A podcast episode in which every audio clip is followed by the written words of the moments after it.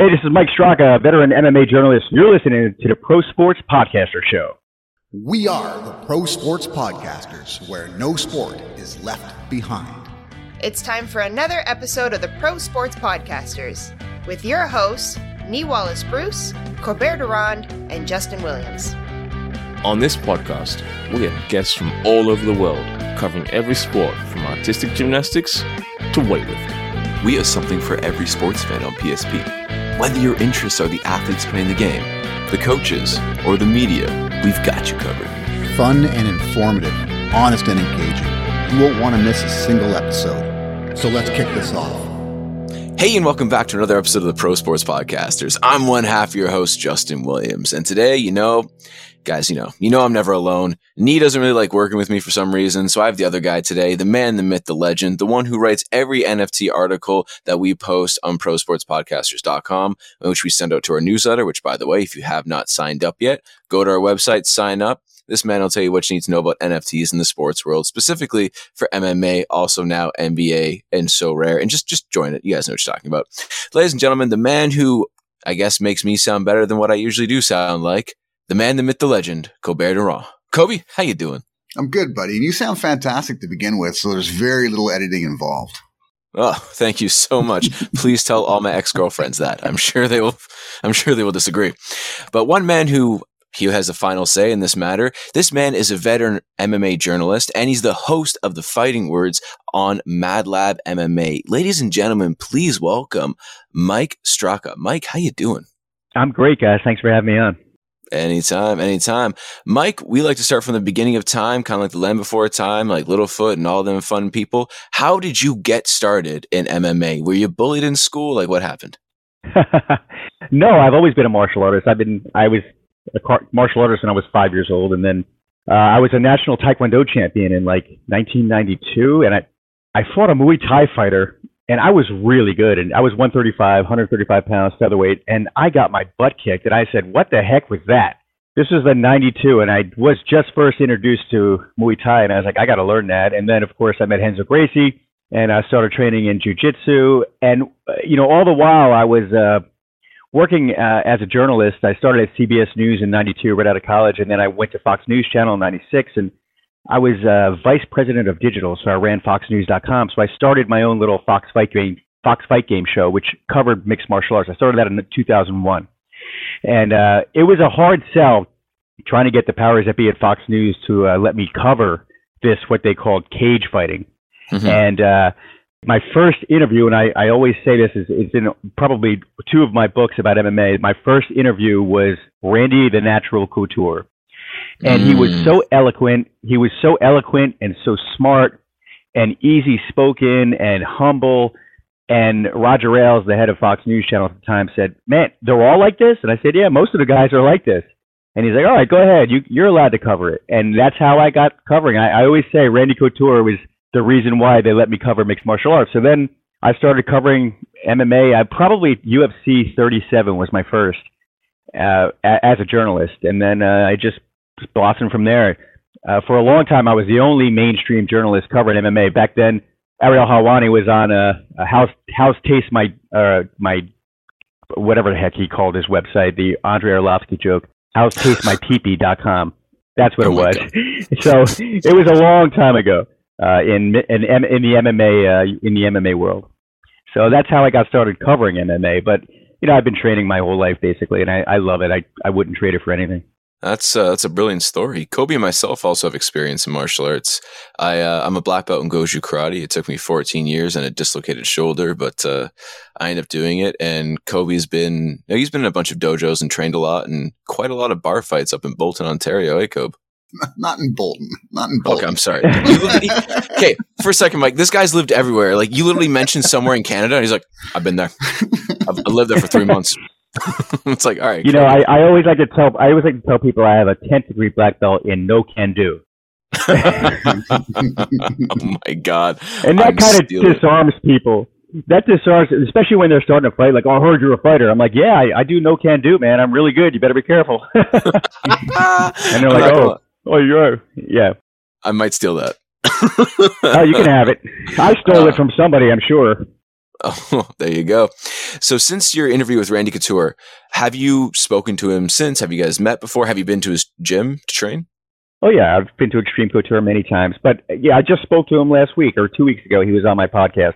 Randy, I started this the Fighting Words podcast with Mike Urata, Mad Lab MMA, just 3 months ago. And Randy was my first guest on the new show. So, yeah, I mean, I've done, you know, I had a show called Fighting Words on HDNet. That was the one-on-one interview show. That was the first show I did after leaving Fox News Channel. And then after that, I was on Spike TV doing MMA Uncensored Live, which I like to call it the show with my host was Craig Carton. And literally the guys are, he's a football guy, football, baseball. I don't think he ever watched a fight in his life. You know what I mean? And he was my host, and Nate Corey was my co-host. So I always said, yeah, I'm playing third fiddle to one guy who's never watched a fight and another guy who's been in way too many fights.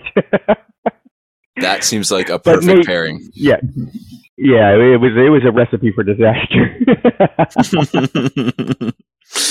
Oh, I love that. Yeah, Mike, so you mentioned you were competing in Taekwondo back in 92. So is that around the time that Mike Bernardo was winning all the weapons katas and such like that? Yeah, right about that. And, you know, a little known fact about Taekwondo is that Joe Rogan was a Taekwondo fighter in Jersey. I was a Jersey guy as well. Okay. So Joe and I, we would always like cross paths. I never fought Joe because he's a little heavier than me. But I trained with Herb Perez and Kevin Padilla and Mark Williams. They were all USA Olympic team members. And I tell you what, I won a tournament in college. It was called the Ivy League Invitational. It was up at Yale, and I was at Rutgers University. I was on a wrestling team there, and I started the Rutgers Taekwondo Club. And I won this tournament, and this guy comes up to me. He goes, "Hey, man, you're good, but you're not that good." And I'm looking at the guy like, I just won this tournament like easily. And I'm like, "Who the hell are you?" He goes, "I'm Herb Perez. I'm the captain of the USA Olympic Taekwondo team." I'm like, "Oh." And he goes, "Why don't you come train with me?" So I did, and I got my ass kicked probably for 2 years straight, but I kept going back, man. And those guys, you know, I thought I was good, but I really wasn't until I really fought. You know, it was my first experience in full contact Taekwondo fighting, and it was great, man. I wouldn't trade it for anything. And I just, you know, I kept going back, and I got good and good and good. So I always credit those guys for making me a really tough fighter.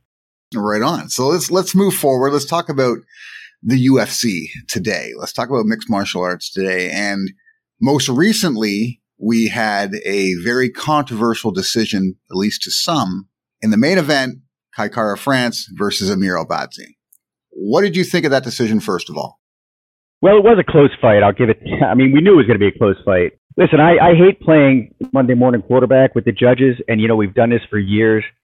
You know, and I hate to be cliche and quote Dana White, but you just can't leave it in the hands of the judges. I mean, Jim Miller knows that all too well, and he pretty much took it out of the hands of the judges. I was so happy for Jim. He's an old friend of mine. But, yeah, I mean, these things happen. Yeah, I thought France won, obviously, but, you know, it is what it is. And these things you can't do anything about. Like, we can't complain about it. It's, you know, even he came out, I think he was on MMA Fighting Today, where he said, listen, it's, you know, it is what it is. I'm not going to cry about it. I just got to move on.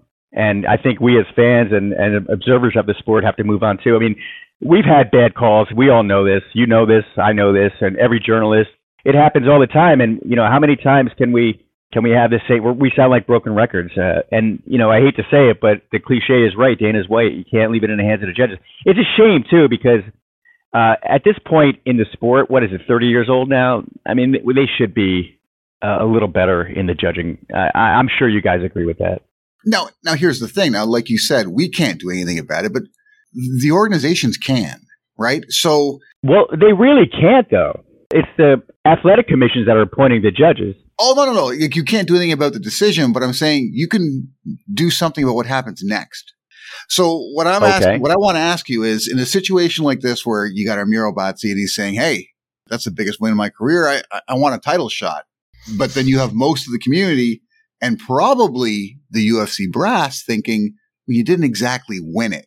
Mm. You can choose to treat Kai Kara-France like he won that fight, or you can choose to look at it as, oh, he got another loss in his record, so we'll just go from there. And to look at a little further back, it's a situation similar to, say, the Sean O'Malley Peter Yan fight, where a lot of people felt that Peter Yan won, but Sean O'Malley gets the victory. And now he's getting a title shot as a result of that. What do you think about maybe treating them the way the masses see them. Well, then you're totally delegitimate or taking the credibility away from the judges. I don't know if I would think that's a good practice. You know, yeah, on one hand, you're right. I mean, in common sense, you're right. But then why have judges then ever if we're just going to take what they say and say, nope, we don't agree with you, so we're going to give somebody else a title shot. I don't know. I think that's a slippery slope. Okay. All right. Justin? I mean, I totally agree with that. It is a bit of a slippery slope. But there again, it's almost like no ref in the history of reffing has gotten perfect. And, you know, FIFA is a prime example of how refs can just be blind sometimes. Now, we're going to kind of change gears a little bit to UFC 289, only because I'm really selfish and kind of want to ask this question ahead of time. The Canadian card, it's going to be in Canada. We love this. What do you rate this card from 0 to 10? 0 being, oh my gosh, what is this? And 10 being like, this is the best thing on the face of the planet. I would rate it a 7, you know, just for the co-main and the main. That's what I was going to say. Now, keep in mind, Kobe's pointed this out before. At the time of this recording, everyone is healthy. I stress this on June 5th. Everyone's healthy. Okay. We had already lost Charles and Dariush. Charles Oliveira and Benel Dariush. They were supposed to fight earlier, but we got them on this card. Yay. If they weren't on, and let's say in some parallel universe where they already fought and I guess Bilal wins, doesn't matter, but there's a different co-main, what would you rate this card? 4. Yeah, that's what a lot of us online are thinking too. Some people, according to like various Reddit threads, think it's like a 2. And a lot of people are like, I'm only going to come in for the Charles fight. I feel bad for the UFC in a way. You know, I'm a media guy. I've been in television for 25 years, and you know, I've been an executive, so I'm privy to like these backroom conversations. And I know that when UFC signed a deal with ESPN, they promised a certain amount of fights. I mean, and I think we can all agree that it's a little oversaturated. There are sometimes I don't even know who the heck the fighters are, and I'm in the sport. You know what I mean? I've been covering the sport for a long, long time. And sometimes I'm like, who the hell is this guy? I'm like, I should know who this guy is. And I have no idea who he is. And I just think that at this point in the UFC's iteration, there's just too many fights. There's too many cards they have to fill. And they're filling it any way they can. And sometimes you end up with a bad card. You know, I mean, obviously there's cards that are sensational. But, you know, sometimes you get a card like this. Exactly. Sometimes you get fight nights that are better than this, arguably. Yeah. Yeah, like Saturday night is probably better than that. There you go, yeah. I mean, look, the Vettori fight, exactly. Oh, this hurts so bad. Like, I love it. I wanted to come back to Canada, but I'm like, this is what you give us? Since GSP left, I think, you know, they kind of forgot we existed for the most part, but regardless, moving forward. Look at poor Jim Miller. His first opponent, you know, gets taken out of the fight. Then Jared Gordon says, "Oh, I had a concussion a month ago," or whatever it was. Yeah. And it's just like, well, he didn't back out. He just said that, and then UFC had to take him out. Like, you can't say, "Oh, I cured myself of a concussion." It's like, really? Are you a doctor? He's like, "Well, I was in a hyperbaric chamber for 6 weeks. I'm fine." Calm down. So you know, Yeah, I mean, I just think that these things happen all the time, and but lately, like the talent pool, there's a lot of talent, but I think it's too big. Mm-hmm. You know, it's just there's too many. I think we're oversaturated. I really do. And you know, you want to throw in ONE FC and Bellator and you know, PFL. There's just so many fights now, and you know, we're all going to be talking about Jake Paul in UFC more than anything. You know, I don't know, man. It's 100% fair. And I mean, I think what they should do to save this fight is Amanda Nunes should fight twice. She should also defend her featherweight, but she should do that at the start of the main. So she walks out, legitimately comes out, dominates whoever they bring up from LFA or Invicta, whatever it is. And it's like, awesome, cool. She comes back with like maybe a light bruise on her right shoulder, nurses it, and then comes back out and then, you know, just does her thing. And then, when's the last time that belt's been defended anyway? Oh, forever ago. Oh my! Don't ask me questions. Okay, I'm gonna go check it out. Kobe, you ask a question. Yeah. Okay, no, so it's like it's forever ago. He's March 6th. It's forever ago, man. March 6th, 2021. That's it. Yeah, that's a long time ago. So yeah, I would welcome her fighting twice that night. I really would. Honestly, see what Megan Anderson's doing. You know, of all the people that could do it, she could do it, actually. 100%. This is why we should be in charge of the UFC. Amanda, fight twice. Legitimately. And her manager would go, okay, let's negotiate. I mean, listen, Francis Ngannou is getting people paid $1 million a fight. Listen, babe, you're fighting twice, $4 million each. There you go. Yeah. Good luck with that one. I didn't say I was going to be there long. I just said I would be there. Yeah, for a cup of coffee. I'll tell you, man. I think Ngannou did a good thing for the sport. Oh yeah. I really do. You know, and of course, you know, I love race. And Randy, you know, Randy's part of the PFL now too. So, you know, I'm a fan of those guys. I actually called what was it? World Series of Fighting. I was like the in cage reporter and asked questions after the fight to the very first NBC Sports airing of World Series of Fighting. That was pretty cool. But Ray Seffo has been great to me and to the fighters. He kind of reminds me of Scott Coker in that sense. I mean, both Ray and Scott are, you know, very fair, very respectful of fighters, and I just think that while they're the number 2 and 3 promotions, or you can argue maybe 1, 3, and 4, or maybe you know what I mean. I think ONE FC's done a great job, but yeah, sometimes being nice is not the answer. I think Dana has proved that. However, you know, I'm a big fan of Ray and I'm a big fan of Scott. They're very great people. I mean, Scott Coker did it great with Straight Forks as well until they evidently got bought out, but that's that Scott Coker was promoting a PK. What was it?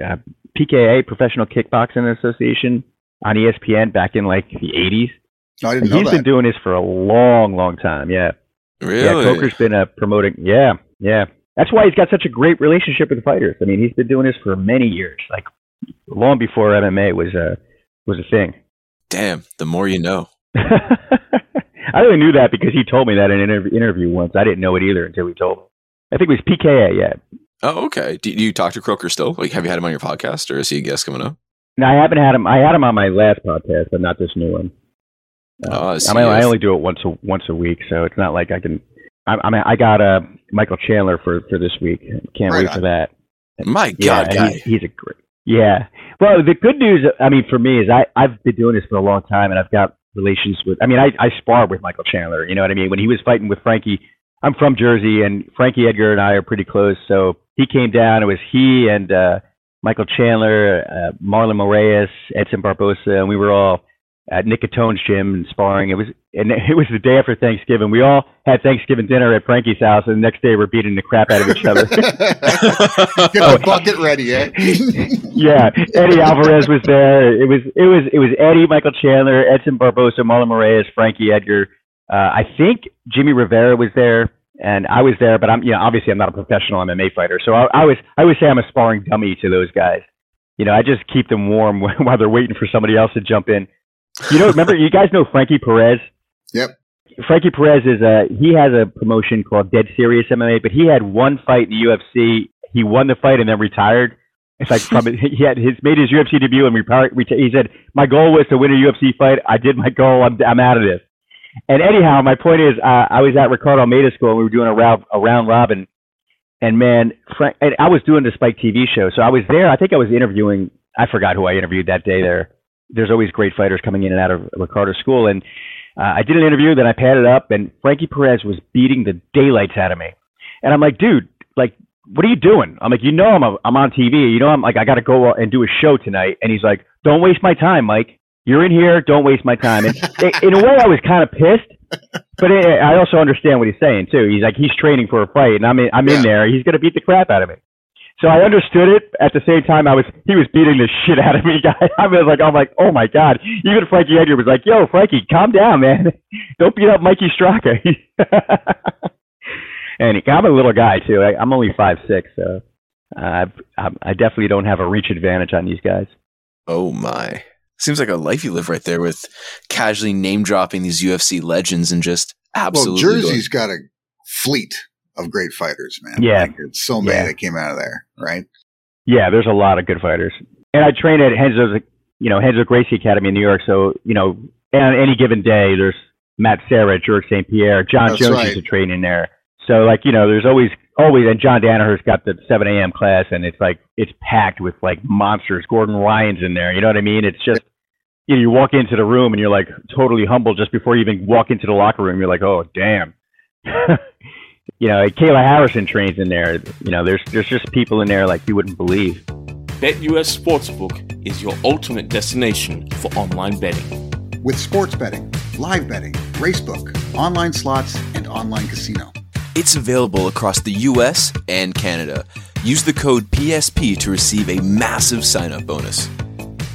Now, speaking of monsters, I gotta ask this question. So, we got a fight coming up. It's Alex Pereira versus Jan Blachowicz. First of all, who do you think's going to win that fight? And then secondly, what do you think happens to Alex Pereira after that? Well, I think Pereira wins the fight. Oh. After that, I don't know what happens, to be honest with you. Because, you know, there's just so many, like, you know, you mentioned, can we just give somebody a title shot because even though he lost the fight? You know, the simple answer is, you know, I said that the judges would lose credibility, but it doesn't matter. You know, the promotions can do whatever they want. Yeah. You know, the rankings don't mean anything. And quite honestly, I don't even agree with interim belts. Like, I think interim belts hurt the sport. I really do. And you know, but so if Pereira wins, I think, you know, he goes on and does. I don't know. Listen, again, you know, here, we're playing a guessing game here. You know, like Dana always says, you guys don't know shit. Only we know what's going on. And he's right. You know, I can sit here and pontificate and make and speculate all I want, but what I say doesn't really matter. Okay, so but you're that's thinking, a lesson I've learned through many years of covering the sport. Yeah, anything can happen. You get blindsided. No, I was listening to, I don't know which podcast of yours I was listening to, but you were talking about losing your credential, and I laughed my ass. I forgot which one of you were saying it. Oh, they were asking you about you know, I forgot you were on the Ngannou signing of PFL, and would you ask Dana White that question? And one of you guys said, "Yeah, I'll ask it, but I'll just burn my credential on the way out." Exactly.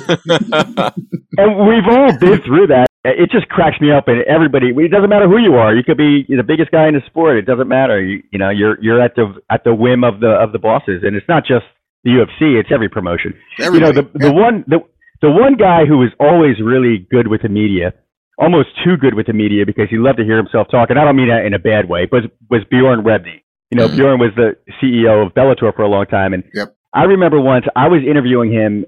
You know, I had three cameras there, and he comes and he sits down, and I forgot who was doing his public relations. It was somebody nice. It was maybe Michael Fromowitz, a really nice guy, and I think he was just trying to maintain Bjorn's like schedule. And you know, my interview with him was kind of like, you know, spontaneous. I had my camera set up. I think I was interviewing maybe Eddie. I think Eddie Alvarez was fighting Michael Chandler or something like that. So I was interviewing Eddie, and then Bjorn came like, "Hey Bjorn, you got 5 minutes to sit down?" And he sat down.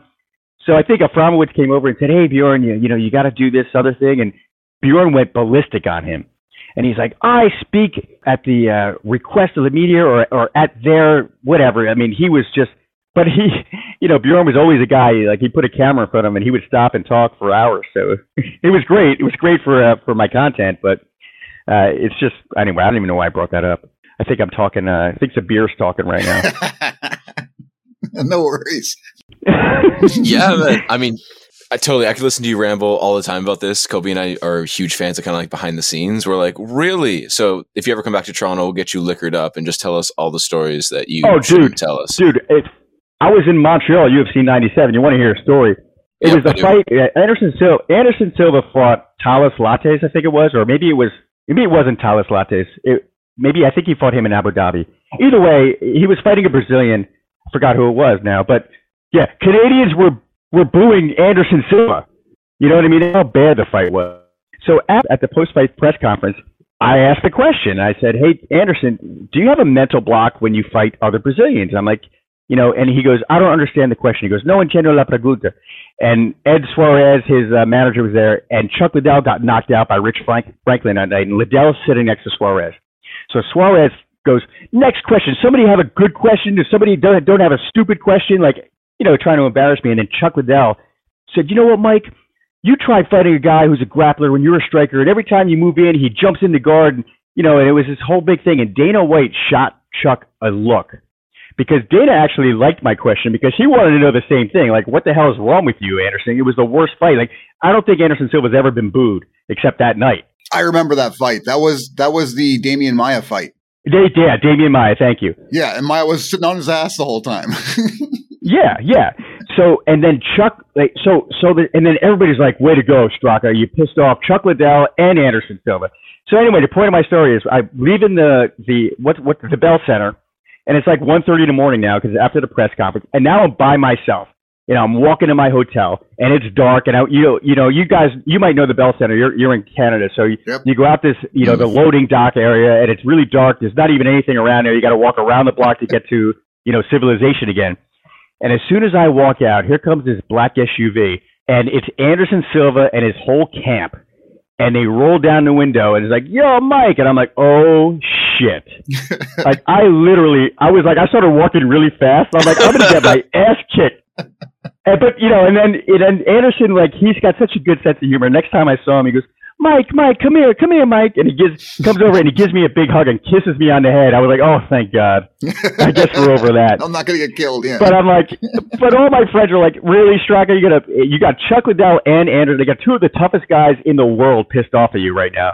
I'm like, well, I said, if you're going to piss somebody off, you might as well piss off the top dog. That's right. So I've always been that guy. I've always been the guy that asked forgiveness instead of permission. That's how I got my show on Fox News. You know, I just started doing it. You know, thank God for Randy, but I could have gotten in trouble for that. You know, I was a weekend sportscaster, and there was a guy named Jim Byrne, who was the PR guy for the UFC back in the day. And Jim, he had other clients, so he knew me well because I would get his other clients, like, you know, maybe a lawyer or, you know, if I had a big legal case to talk about, and Jim would go, hey, I got this lawyer. He's perfect for your case that you're covering. And I was like, yeah, great. So I put him on.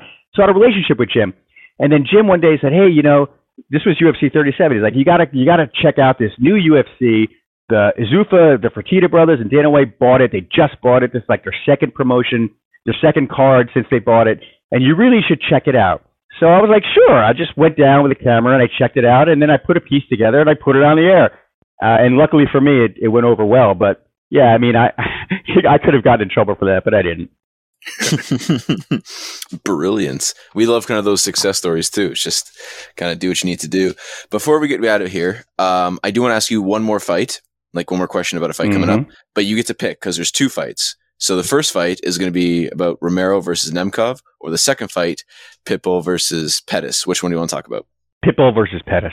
All right, Pitbull versus Pettis, coming to this one. Champ versus champ kind of deal. How do you feel about this coming up? Who do you think is going to take it, and what round? Oof. Well, it's definitely going to go to the distance. Okay. You know, I say that, you know, I sounded flippant when I said that because, you know, Pitbull's got the power to knock out Pettis. I just think Pettis is he's too wily at this point in his career to get knocked out, I think, early on. I think this one goes the distance. And I like Pettis. All right. The champ taking it. All right. That's what I think. I mean, what do you think? I don't know. I haven't given it much thought. I was looking at it today and I was like, I kind of want to go. I like to bet wild. By the way, in pro sports podcasters, bet what you can afford to lose. Little thing we throw out there. So sometimes I like to go crazy with this. And this fight, I was going to be like, you know what? I'm going to say it's going to be, I don't know who's going to win, but it's going to be by submission. That's what I was going to put. Submission. Ooh. Just the most random. I don't see that at all. No way. But yeah, you're saying it's like betting the long shot horse and saying, all right, I'm going to win the most money if I get it. And of course, he comes in last all the time. But I was going to say, ask Kobe. Sometimes I've actually called it. I've sent him like, yeah. He's hit on some of those weird ones. But I got to agree with you. I got to agree with you, Mike. I like Pettis in this fight. And I think Pettis has significantly improved over the last 2 years. Significantly. Well, that's what I meant about being wily now. I think he's gotten over the little brother image, and yeah, you know, I think he's really come into his own. You know, on a totally separate note, I always say Dustin Poirier. You know, there was another fighter I was just going to mention, but I just slipped my mind. These guys have come so far. Like I remember when Dustin was younger, and Sergio's kind of the same way. When they would choke during the big fights, and then now that they're grown men, they're just beasts, man, and I just love to see it, especially in Poirier's case. It was Oliveira too. Even Max Holloway. Holloway, I was going to say, yeah. Yeah, and then suddenly they become men and like they're just badasses. And you know, I love Poirier, man. That guy is like one of my favorite fighters in the world, and I put him up there. Like when I say that, Anderson's my favorite fighter. Randy's my favorite fighter. You know, I've got a lot of George St. Pierre. I put Poirier right up there with those guys because I think he's got a lot to offer in the sport. You know, I can't say enough about Jim Miller either, man. What he did on Saturday night at his 42nd UFC fight, 39 years old, and he's just he's always been a beast. But you know, it's a shame that everybody makes money because of their mouth instead of their skill. If you just judge it on skill, man, John Fitch would still be a UFC fighter for crying out loud. Correct. You know, John, that was the most. If you want to go back to one of the most egregious cuts I've ever seen in the history of MMA, was when John Fitch got cut from UFC. And the reason why he got cut was because it was back when EA Sports was doing a UFC game, and it was back during the time when the UFC had perpetual rights to your likeness and your image, and you couldn't get paid for it. So Fitch was the only guy that says, I don't want to be part of that game because I'm not getting paid for it. And then suddenly he got cut. You know, and I was like, I think he was on like a 11-fight win streak when he got cut too. And I think he just lost to St. Pierre, which was a great fight, by the way. Remember that fight? And I think it was in Minnesota. What a fight that was, man! What a beast! Because George beat the living daylights out of him, and he just kept coming. Anyhow, I don't even know why that came up. How did that come up? We're just letting you roll with it and letting your train kind of fire. It's all good. We're talking about fighters who have matured because, like I agree. Oh yeah, that's right. Yeah. When Dustin Poirier came into the UFC, he looked like a little kid, man. Like he was not ready for the UFC. But you see, he's completely different. Even when he fought the Korean Zombie, like that was his first really big fight, and he choked. And then he fought, Conor. The first time he fought Conor, he kind of choked. You know, I hate using that word choke because, Dustin would choke me out in a second. You know what I mean? I don't want to say that he's a choker, but, when you're younger, you get these nerves, and it's, as we all know, it's a mental game, and you have to mature mentally as much as physically to be a great fighter, and I think that the time has come for him. I miss those Canadian guys, though, man. I miss Sam Stout. I miss Hordecki. Mark Hominick. Oh, my God. Remember Hordecki in the IFL? He used to fight Bart Pelishevsky. Am I going too far back? Do you guys remember that? The first group of guys you mentioned, I used to live in Tilsonburg with Tompkins team. Yeah, Sean and I were great friends. I mean, I used to call him my work wife. Like I was living in Manhattan and traveling to UFC fights in Vegas all the time. And Sean, he had Vitor Belfort, he had Randy, he had all those guys from Canada. So he was almost on every card, And every card. I loved it. Yeah. I loved that guy, man. I really loved him, man. He was such a great guy. Rest in peace. Yeah. Buddy. I spoke at his funeral up in London, Ontario.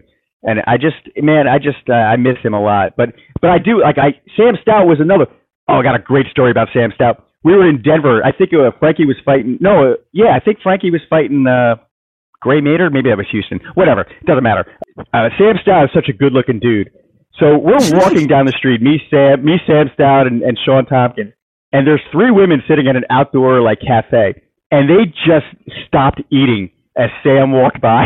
And I looked at Sam. I'm like, did you see that? And without missing a beat, he goes, I looked right through their souls, Straka. And I just laughed. I mean, you guys know what Sam Stout looks like. I imagine him at 155, and all cut, ripped, that he was walking with no shirt on. And these women just literally dropped their forks. They were like, oh, my God, as he walked by. It was hilarious. Anyway, yeah. I think it was Denver. I don't know why I think it was Denver, but because Frankie fought Maynard in Houston, right? Oh, it doesn't matter. Doesn't matter. I don't remember. There's so many. I've been to so many fights. I get they all mesh together with me right now. That's right. That's totally. I mean, fair. for Mike, for a minute I thought go ahead. No, I was gonna say before we get you out of here, there's a few things we want to quickly ask real quick. First one, since you were in Canada, have you ever had a poutine before? No, I haven't. Oh, okay. Do you know what it is? Isn't it beaver tail? That's actually my next question, but a poutine is fries, cheese curds, and gravy. That's their traditional dish, but you can spice it up. Oh, okay, no, never had it. You got to try it when you come back to the Great White North. Are you vegan? No. Okay. No. I mean, I'm vegan in one aspect of my life, but that's about it. Well then. Anyway. Yeah. Have you had a beaver tail before? No, never had a beaver tail. Do you know what it is? Never. I know. Okay. I don't. I mean, I assume it's a beaver tail. It's like when you say, what is it? The oysters? Prairie oyster? Yeah, prairie oyster. Yeah. Anyway, no. What's a beaver tail? So beaver tail is a dessert. It usually comes from randomly at like a truck. I don't know why. There's just like the best ones are served from trucks. It's really weird. And it's just deep fried dough that's kind of in the shape of a beaver tail or like an elongated piece of bread, if you will. And it has whatever you want it to be. It can be like blueberry pie. You can add like Nutella and bananas to it. It could be like peanut butter and whatever. It's so good. We call them Zippolis in New York or funnel cakes. Zippoli. Funnel cake is similar. Yeah. It's similar. Yeah. We have those too, Zippoli basically, yeah. It's just deep fried dough and, you know, you put powdered sugar on it, and then you could, you know, put any kind of, you know, compote you want on it. You know, my Canada extent is just going to UFC fights. So I mean, it got to the point where even the guys at customs would know. Oh, there must be a fight. You know, this guy's back. But that's the only time I've been to Canada. I've never gone just for fun.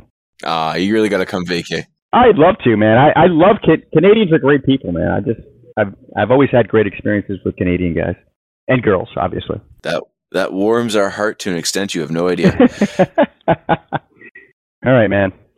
Well, guys, thanks so much for having me. I know I'm a little verbose and I go off topic a little bit, so sorry about that. We're totally cool with that, man. The stories make it, right? That's what it's all about. Thanks for tuning into the podcast.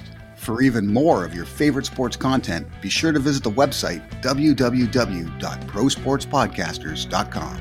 On our website, you will find our sports blog, full podcast library, access to our YouTube channel, and deals from our affiliate partners. You can also sign up to become a PSP Insider and get exclusive access to our insider tips, sponsor giveaways, and insider newsletter.